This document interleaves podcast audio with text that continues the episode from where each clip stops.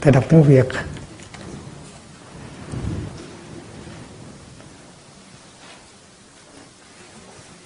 Tâm ý đi về hướng ái dục, thì cái ái dục sẽ đâm chồi trộ nhánh rất mau. Tâm ý phân tán về đối tượng ái dục sẽ làm cho lửa ái dục bừng cháy trong ta. Kẻ đi tìm ái dục cũng giống như một con vượn chiềng cành tìm trái từ cảnh này sang cảnh khác.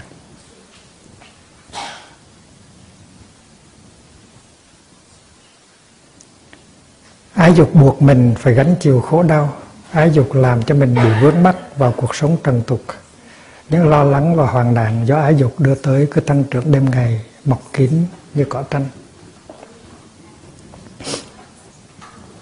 bị ái ân mê hoặc, người ta sớm muộn gì cũng sẽ bị vướng vào dục tình cái lo lắng kia càng ngày càng lớn, giống như dòng nước rỉ rỉ mãi cũng đầy hồ.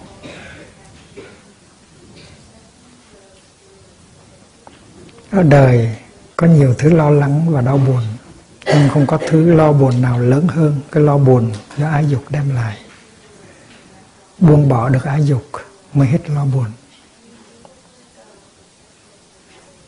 Muốn tâm ý được an vui thì phải quyết tâm dứt bỏ ái ân không ân ái thì không còn phải đi vòng quanh trong cõi luân hồi. Không còn phải mang nặng ưu tư, không còn thấp thỏm, mong cầu những gì ô nhiễm. Không còn ái nhiễm thì sẽ được thật sự an vui.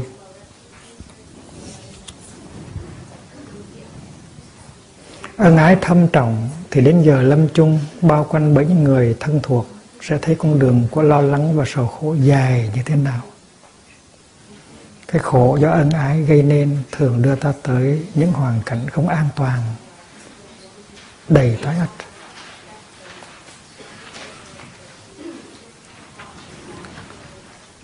Là người tu đạo, ta không nên đi về hướng ái dục, phải bắt đầu bằng cách tìm tỉ diệt tận gốc cái cây ái dục để cho những cái rễ của nó không còn có thể đâm chồi lên được. Đừng làm như các cỏ lau để sau khi được cắt rồi, lau lại mọc lên như cũ. Gốc cây ái dục sâu và vững.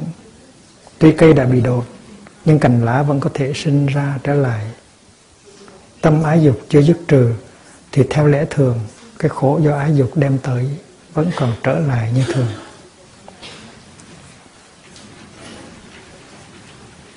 Như con vượn nhảy ra khỏi cây này thì lại nhảy vào cây khác người đời cũng thế. Ra khỏi được một ngục tù ái dục này, rồi lại lao mình vào một ngục tù ái dục khác. Tâm ái dục là một dòng chảy thường xuôi theo dòng tập khí và dòng kiêu mạn. Những tư duy và nhận thức của ta đều có thể được tô điểm theo màu sắc ái dục và do đó chính mình tự trái lấp sự thật và không thấy được sự thật. Dòng suối tâm ý ấy cứ bạc tình trôi chảy, khiến cho những nút thắt ái dục đang kết lại với nhau chằng chịt. Chỉ có tuệ giác chân thực mới có thể khả, mới có khả năng phân biệt và thấy rõ điều này giúp ta đoạn trừ được căn nguyên của nó, nơi tâm ý.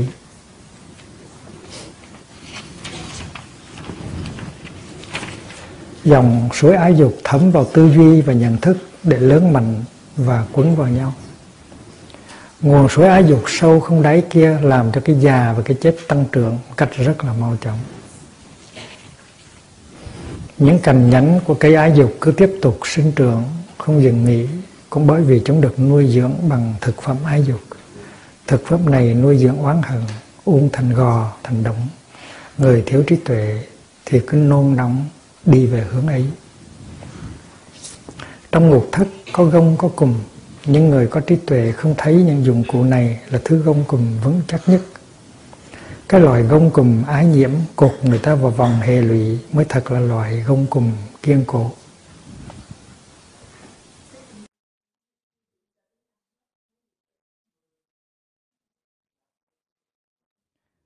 Người có trí tuệ thấy ái dục là một thứ ngục tù, kiên cố, khó thoát ra khỏi. Người ấy biết rõ rằng phải đoạn trừ ái dục thì mới thực sự an vui. Thấy sắc mà bị mê hoặc, đó là vì không biết quán vô thường. Kẻ u mê tưởng rằng cái sắc ấy là một cái gì lành và đẹp, không biết rằng cái bóng dáng bên ngoài kia không chứa đựng được một cái gì bền bỉ và chắc thật bên trong nó. Từ nhốt mình trong sắc dục thì cũng như con tầm kéo chiếc kén để tự mình giam hãm lấy mình. Bậc trí giả có khả năng đoạn trừ và buông bỏ dục tưởng, không thiết tha gì đến những đối tượng ái dục, cho nên mới tránh thoát khỏi mọi khổ nạn. Cái có tâm ý phóng đạn khi nhìn vào một đối tượng ái dục có thể cho đó là một cái gì tinh khiết. Không biết rằng sự tăng trưởng lớn mạnh của ái ăn sẽ đem tới bao nhiêu hệ lụy tù ngục sau này? Những ai thực tập chánh niệm sẽ có khả năng thấy được rằng cái đối tượng ái dục kia là bất tịnh. Do đó diệt trừ được dục ý, ra khỏi ngục tù và thoát khỏi tai nạn già và chết. Từ quấn mình lấy mình trong chiếc lưới ái dục, từ che mình bằng chiếc dù ái dục là từ trói mình trong vòng hệ lụy. Như con cá chui vào trong một chiếc nơm, bị cái già và cái chết bắt theo và lẫn quẩn bên cạnh đối tượng ấy như một con bê đi tìm bố mẹ. Lìa bỏ được dục, không đi theo vết xe của ái thì có thể vượt thoát ra ngoài chiếc lưới ái ân, không còn bị bất cứ một cái gì làm hại mình nữa. Đi trọn được con đường, cởi bỏ được mọi ràng buộc, hệ lụy, giải phóng được mọi phân biệt kỳ thị, vượt qua được các ý niệm lưỡng nguyên. Đó mới thiệt là bậc xuất sĩ đại trí. Đừng thân cần với những kẻ đi ngược chánh pháp, cũng đừng bị lôi kéo theo con đường ái nhiệm. Nếu chưa vượt thoát được thời gian, thì hành giả vẫn còn bị kẹt vào cái thấy nhị nguyên. Thấy và hiểu được từ tánh các pháp, không còn bị vướng vào một pháp nào. Biết cách gỡ ra mọi sợi dây ái dục trong tâm ý như thế là đã nắm được ý chí, ý chỉ của buộc trong các thứ hiến tặng hiến tặng chánh pháp là quý hơn cả. Trong các mùi hương hương đạo đức là thơm tho hơn hết. Trong các thứ hạnh phúc được sống trong chánh pháp là hạnh phúc lớn nhất. Không có phương pháp nào chiến thắng được khổ đau một cách tận cùng bằng sự thực tập. Dứt ái, dứt trừ ái dục người u mê thường lấy sợi dây tham dục để tự trói mình. Người ấy chưa có ước mong vượt sang bờ bên kia. Tham dục gây bại hoại, đem lại tai họa cho mình và cho kẻ khác. Tâm tham dục là ruộng đất, tham sân si là hạt giống. Đối với người có khả năng bố thí và độ đời, thì những phúc đức thu hoạch được không thể đo lường. Người đồng hành thì ít, hàng hóa chuyên chở thì nhiều kẻ thương nhân lâm vào trạng thái lo lắng, kinh sợ. Biết rằng cái đam mê dục lạc là tên giặc, có thể làm tổn hại thân mạng của mình, bậc trí giả không còn chạy theo tham dục. Năm thứ tham dục phát sinh khi tâm mình cảm thấy có sự khả ý, mau chóng chấm dứt được cả năm thứ tham dục, đó mới thật là người dũng sĩ. Hết tham dục thì không còn sợ hãi, lúc ấy ta mới được thảnh thới an lạc, dục hết thì kết sự cũng hết, do đó hành giả ra khỏi được vực sâu. Này ái dục ta ơi, ta biết gốc gác của mi rồi.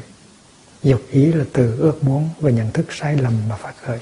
Nay ta không còn ước muốn và nhận thức sai lầm về mi, thì làm sao mi còn có thể phát sinh? Đốn cái ái dục mà không đốn tận gốc thì cái ái dục sẽ mọc trở lại. Đốn cái ái dục mà tận gốc thì vị xuất sĩ đạt tới niết bàn nếu không chịu chặt cái ái dục thì cành lá ái dục ít nhiều vẫn còn phát sinh. Tâm còn vướng vào ái dục thì người ta vẫn còn như một con bê phải luôn luôn cần đến vũ mẹ. Trong cái bài kệ thứ 25, 26, 27 á, có cái câu là người u mê thường lấy sợi dây tham dục để từ trói trói mình. Và trong bài kệ thứ 20 thì nói là mình từ quấn mình lấy trong chiếc lưới ái dục. Không phải người tới, người khác tới. Bắt mình nhốt vào mà chính mình tự nhốt vào.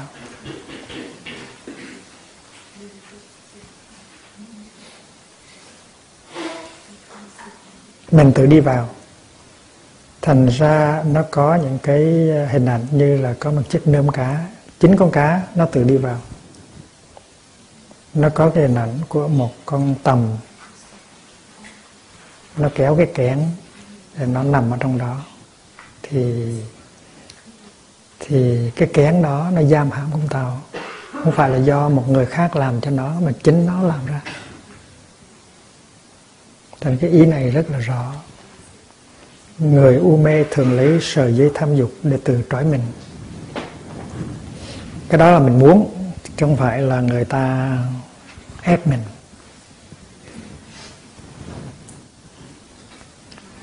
Ở trong kiều ở trong trường kiều thì khi mà sư giác duyên hỏi về tương lai của kiều,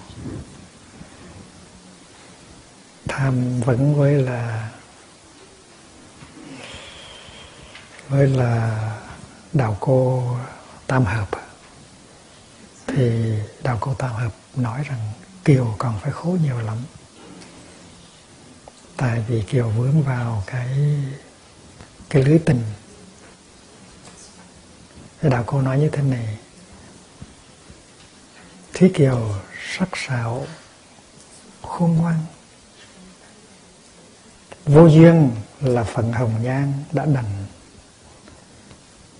Lại mang lấy một chữ tình Khăng khăng mình buộc lấy mình vào trong. Tự mình buộc, Khăng khăng mình buộc lấy mình vào trong. Vậy nên những chỗ thông dong Ở không yên ổn, ngồi không vững vàng.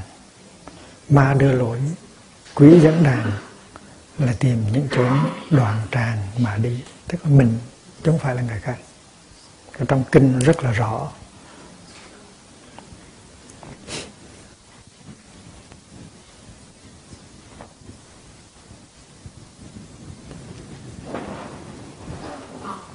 Chúng ta đã biết rằng là trong trong đạo buộc á buộc dạy rất là nhiều về vấn đề thương yêu. Và chúng ta đã có một cuốn sách là tích sinh son love buộc dạy thương yêu. Và thương yêu có thể đem lại rất nhiều hạnh phúc, rất nhiều bình an cho con người.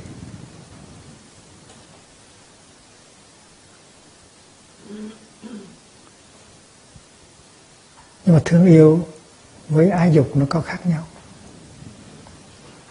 Thương như thế nào mà đừng có làm trong cái lưới để nhốt mình và nhốt người kia.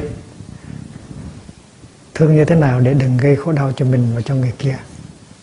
Đó mới đúng là thương. Vì vậy cho nên tứ vô lượng tâm là con đường thương yêu của buộc. Mình phải học.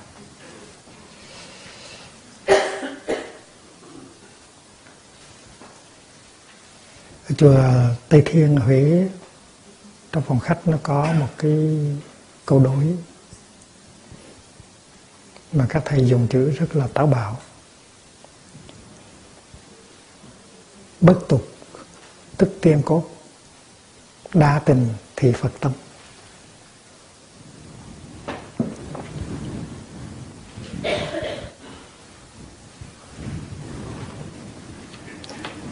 Bất tục là không có không có tục tục lệ.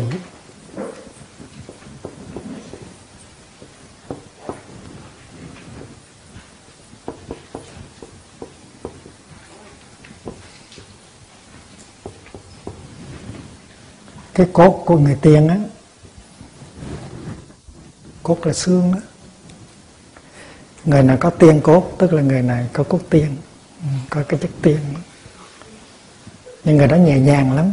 Nó người đó không có cái tục lụy, không có cái tận tục, không có cái thô tháo. Thì cái cái cốt của tiền, cái xương của tiền là không có cái mùi tục lụy. Nếu anh muốn làm tiền, thì anh phải rời xa những cái tục lụy. Còn đa tình thì phật tâm.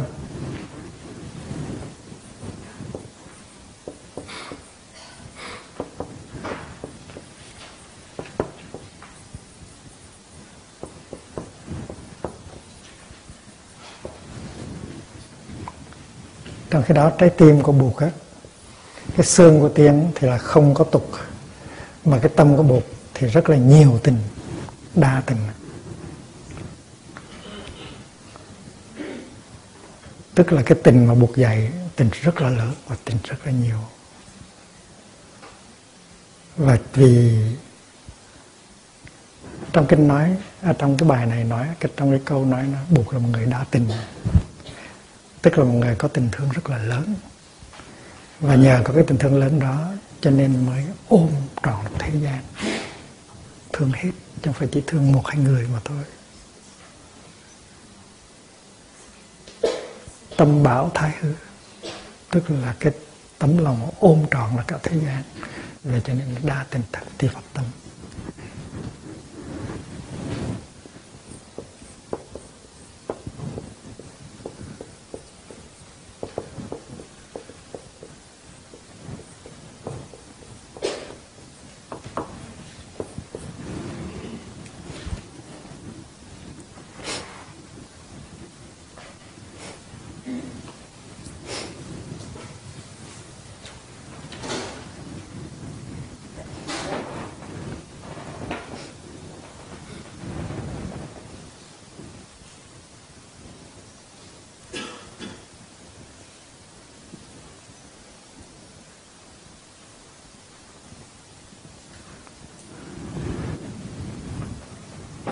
Chúng ta là con cháu của à, Tố Lâm Tế.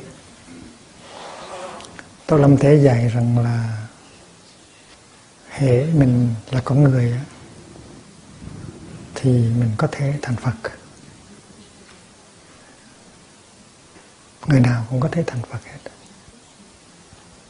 Nhưng mà khi thành Phật rồi thì mình vẫn có vẫn có mình vẫn có thể tiếp tục được làm con người. Nó có nghĩa là khi thành Phật rồi không phải là mình hết làm người. Khi thành Phật mình vẫn là con người. Và điều kiện tiên quyết để thành Phật là phải là con người. Cho nên mới có cái uh, giáo lý gọi là Phật sanh bất nhị.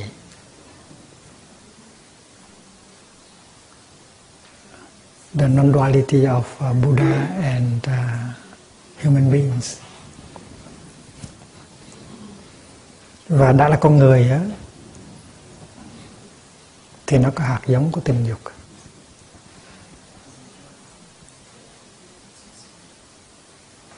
Tại vì con người nó được làm bằng nắm uẩn, tức là sắc, thọ tưởng hành thức.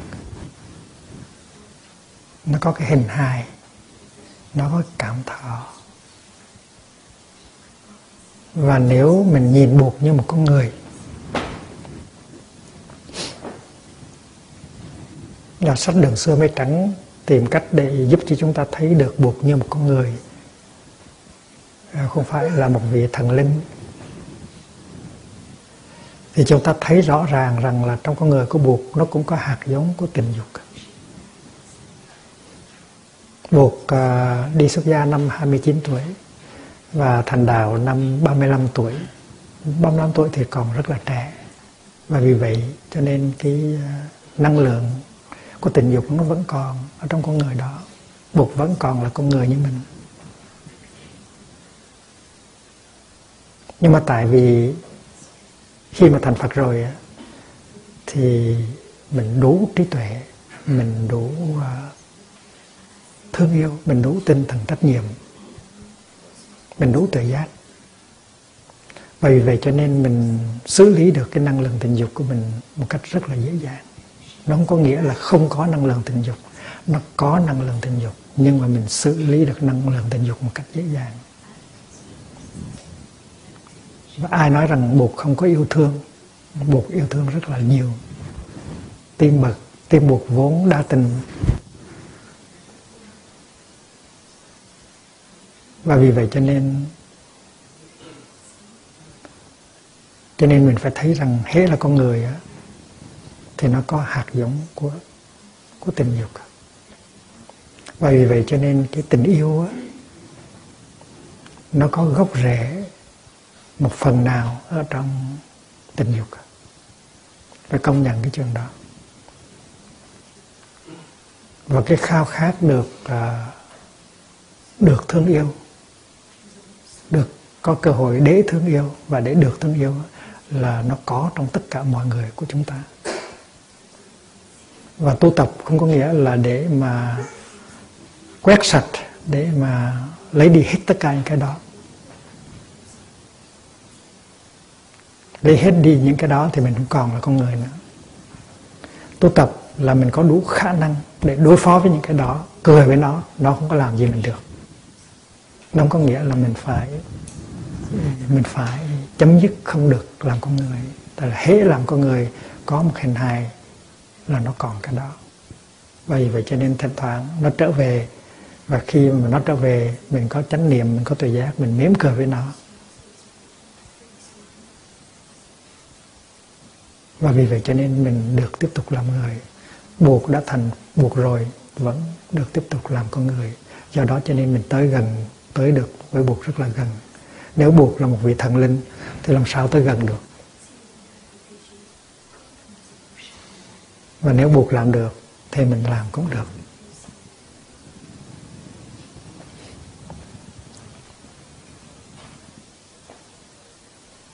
Khi mà mình chọn con đường xuất gia, thì mình phải khép lại cái cánh cửa ái ân what do you love không có nghĩa là mình mình cho nó là một cái tội ác, một cái gì ác. Nhưng mà tại vì nó có nhiều con đường và mình đã chọn một con đường, chọn con đường thương yêu lớn, chọn con đường thương yêu của buộc con đường không có bị hệ lụy. Tại vì con đường thương yêu của buộc á nó không có làm cho mình khổ, mà nó đem lại niềm vui cho rất là nhiều những người khác, cho nên mình đã chọn. Và vì vậy cho nên sau khi chọn rồi thì mình đóng cái cửa kia.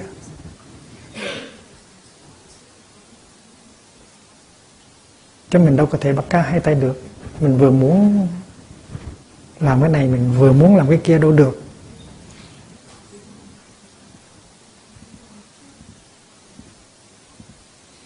Cũng mình nói rằng là mình thương mẹ, nhưng mà mình có lý tưởng xuất gia, thì mình phải mình phải xuất gia thôi. Mình đâu có thể ở nhà để ăn chuối ba hương và xôi nước một đường mới lao được. Thành ra luôn luôn phải có chọn lựa. Và chọn lựa rồi thì mình phải đi con đường đó, chứ đừng có đi tới, đi thuộc tới thuộc lui thuộc tới thuộc lui, rồi rốt cuộc không có đi được. Tới đâu hết. Rõ ràng như vậy mình có quyền làm người buộc có quyền làm người. Và do mình học cách làm người cho đàng hoàng thành ra mình có thể thành thành Phật được.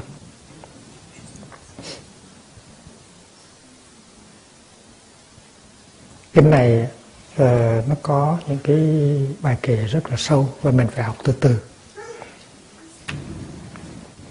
Đọc kinh cho cẩn thận thì mình thấy buộc à, uh, chỉ cho mình cái nguồn gốc nguồn nguồn nguồn gốc của cái gái gọi là dục ý. Dục ý tức là tức là cái tâm muốn đi về cái phương đó cái hướng đó. Khi mà có dục ý rồi thì mình không còn bình an dục ý.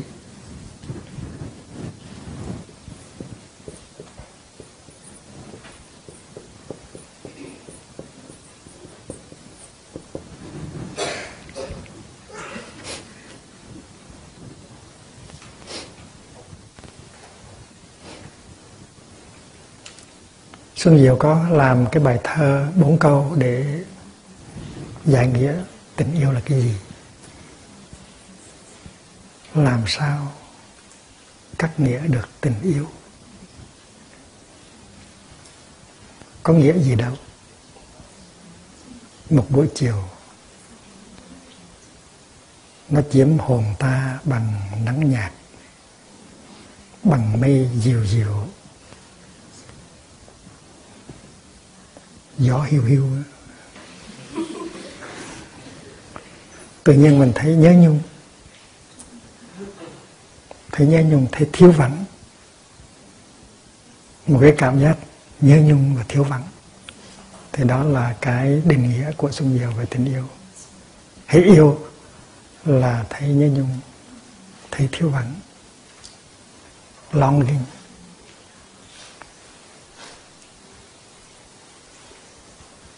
làm sao cắt nghĩa được tình yêu? Có nghĩa gì đâu.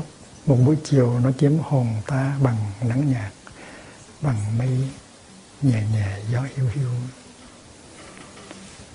Nhưng mà có những người khác cũng đứng với mình đó.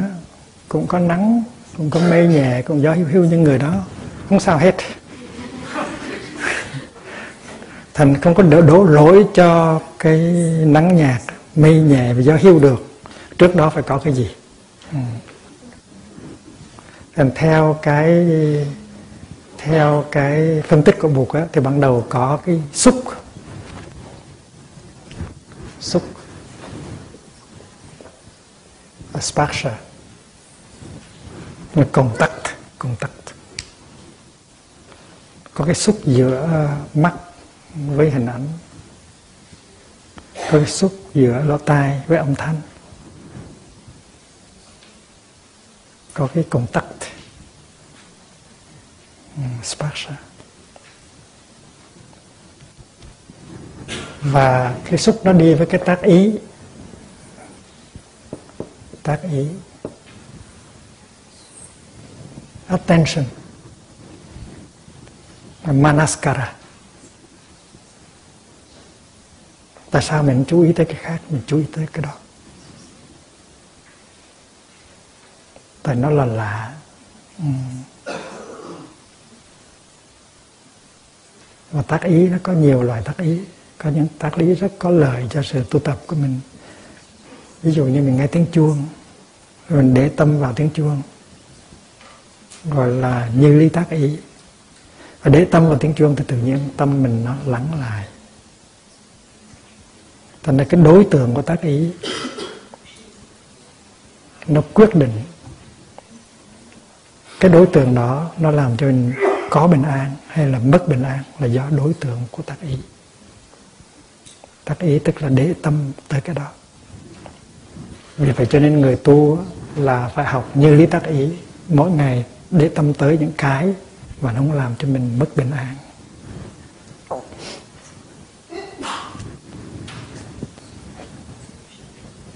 Và thọ samsnya thọ tức là cảm thọ. Cảm thọ đó là dễ chịu hay là khó chịu?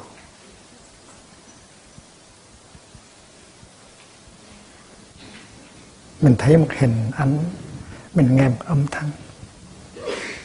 Và mình có một cái tri giác. Một có cái tri giác về cái đó một cái nhận thức về cái đó. Và cái và cái tri giác đó, nó tùy thuộc ở nơi cái thọ.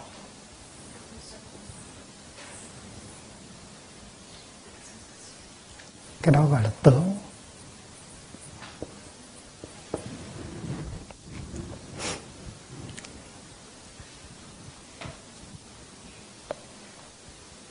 samsna là tưởng tưởng tức là cái tri giác.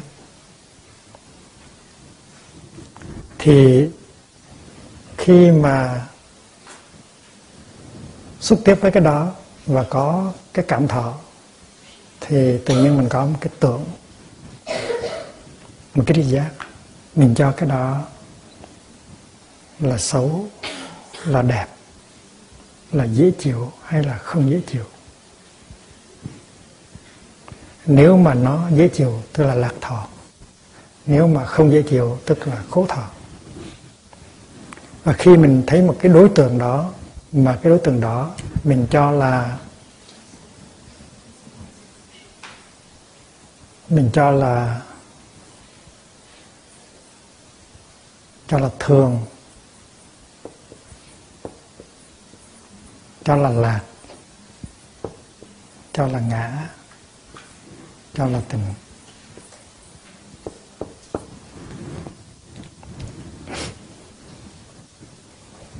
nếu mình có chánh niệm và có trí tuệ, thì mình thấy được cái đó là vô thường. Mình, nếu mình có trí tuệ, mình thấy đó, cái đó có thể đem lại khổ đau.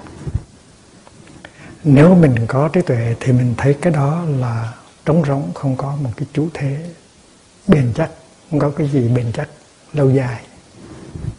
Nếu mình có trí tuệ thì mình thấy cái đó là bất tình thì tự nhiên cái tưởng của mình đó nó không phải là một cái vọng tưởng mà một cái nhận thức đứng đắn. Và mình sẽ không có bị nội kết. À, nội kết đó là tư tư. Tư là setana setana là volition. Tư tức là một cái nhớ tưởng, một cái mong cầu.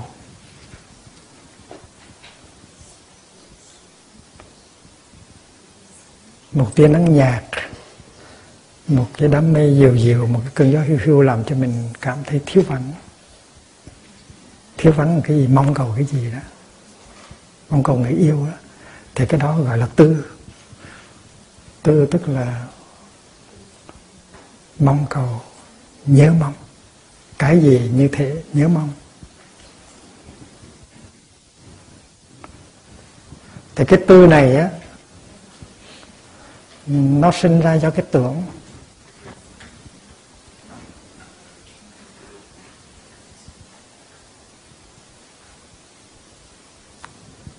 Khi sau khi có xúc tác ý và thọ rồi, thì mình có cái nhận thức về cái đối tượng đó. Và nếu cái đối tượng đó mình cho nó là tình, là ngã, là lạc, là thường, thì mình có một cái nội kết. Nội kết êm ái. Và cái đó nó sinh ra cái tư. Cái tư đó là cái thiếu vắng, cái nhớ mong cái bồn chồn. Không có quên được mình nhớ quý vị biết tư là thực phẩm thứ ba, trong bốn là thực phẩm, tức là tư niệm thực. Tư tức là nghĩ tới nó và cứ muốn áo ước nó. Cái nó là nổi kết êm ái. Thì trong kinh này, trong kinh mà ta học, nó có dân có nói về nội kết.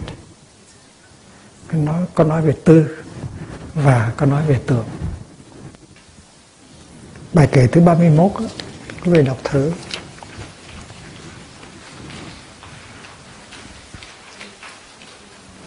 Này, ái dục ta ơi, ta biết gốc gác của mi rồi. Dục ý là từ ước muốn và nhận thức sai lầm mà phát khởi. Chữ ước muốn này là dịch từ chữ tư mà ra. Và chữ nhận thức sai lầm là dịch từ chữ tưởng ta đã buộc chỉ cho mình rất là rõ ràng cái gốc rễ của ái dục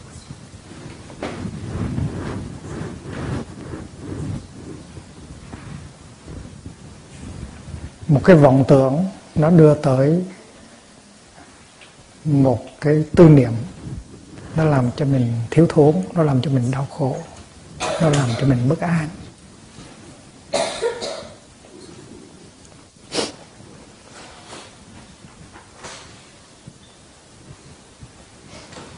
Và từ từ nó đưa ra những cái phiền não như là lo lắng sợ hãi buồn phiền giận hờn. Có nhiều cái lắm. Thì có đường là con đường như vậy. Cho nên với chánh niệm á, thì mình để ý tới tác ý tới xúc tới thọ. Và vì vậy cho nên khi tới tưởng thì mình không có bị vọng tưởng. Nếu mình thấy được cái kia là vô thường là có thể đem lại khổ đau nó không có cái gì chắc thật ở trong hết. Và nó là bất tỉnh thì tự nhiên sẽ không có bị cái vọng tưởng và không có vọng tưởng thì không có nội kết êm ái, không có không có bị ờ, mê nhẹ nhẹ, gió hiu hiu, nó nó bắt cóc.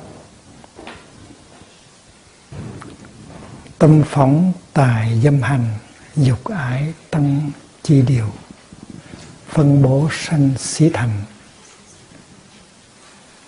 Siêu dược. Tham quả hầu mình chưa có bạn à, phiên âm tiếng việt tiếng hán việt. Có chưa?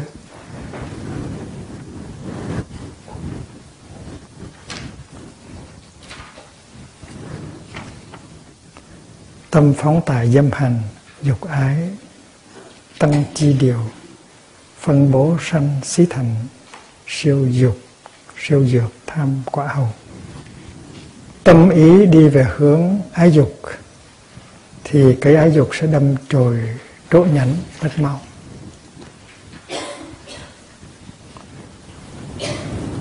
tâm ý hành, tức là tâm ý nó đi về hướng của ái dục phóng, tức là nó đi tới. Đi tới cái hướng tâm phóng tài, dâm hành. Cái tâm nó đi, nó phóng đi về cái hướng ái dục. Vậy thì cái ái dục, cái cây ái dục ái dục tăng chi điều, tức là cái cây ái dục nó gia tăng, nó thêm vào những cái nhánh và những cái cành của nó. Phân bố sanh xí thành. Nó trải ra, hoặc là nó tâm ý phân tán vì đối tượng ái dục, làm cho lửa ái dục bừng cháy trong ta, xí thành, tức là cháy bùng lên.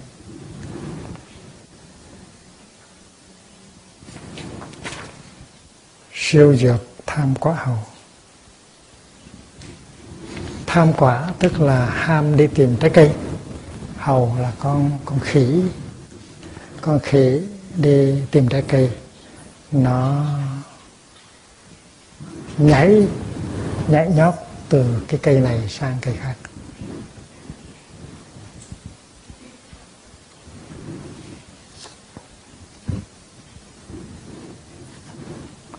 Thì ngay ngay cái cái bài kệ này thì mình thấy rằng đây không phải chỉ là giáo lý cho người xuất gia. Người tại gia rất là cần. Tại người thầy gia sống trong cái hoàn cảnh mà có rất là nhiều à, nhiều cái cơ hội để bị để bị vướng mắc. À, sống trong chùa thì có được có nhắc nhở có thực tập có tăng thân còn sống ở ngoài đời đó, đi sở làm hay là tới những buổi hội họp, gặp gỡ người này, người khác có những cái hoàn cảnh nó kéo người tại gia đi vào rất là mau. Nhiều mình đã có vợ, có con rồi, có chồng rồi.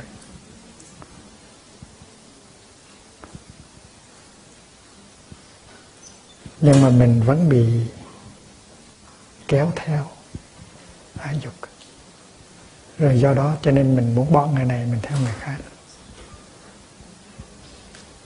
Và cái hình ảnh trong kinh nói rằng là một con vườn đó, nó nhảy từ cành này sang cành khác.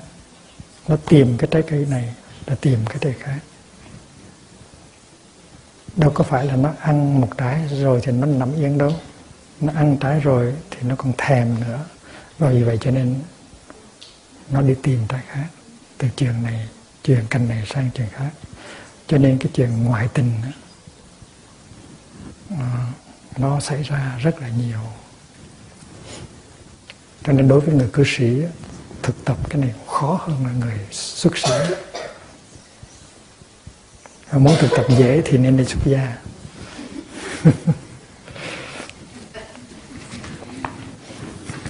Đó là con đường dễ nhất đừng có độ già.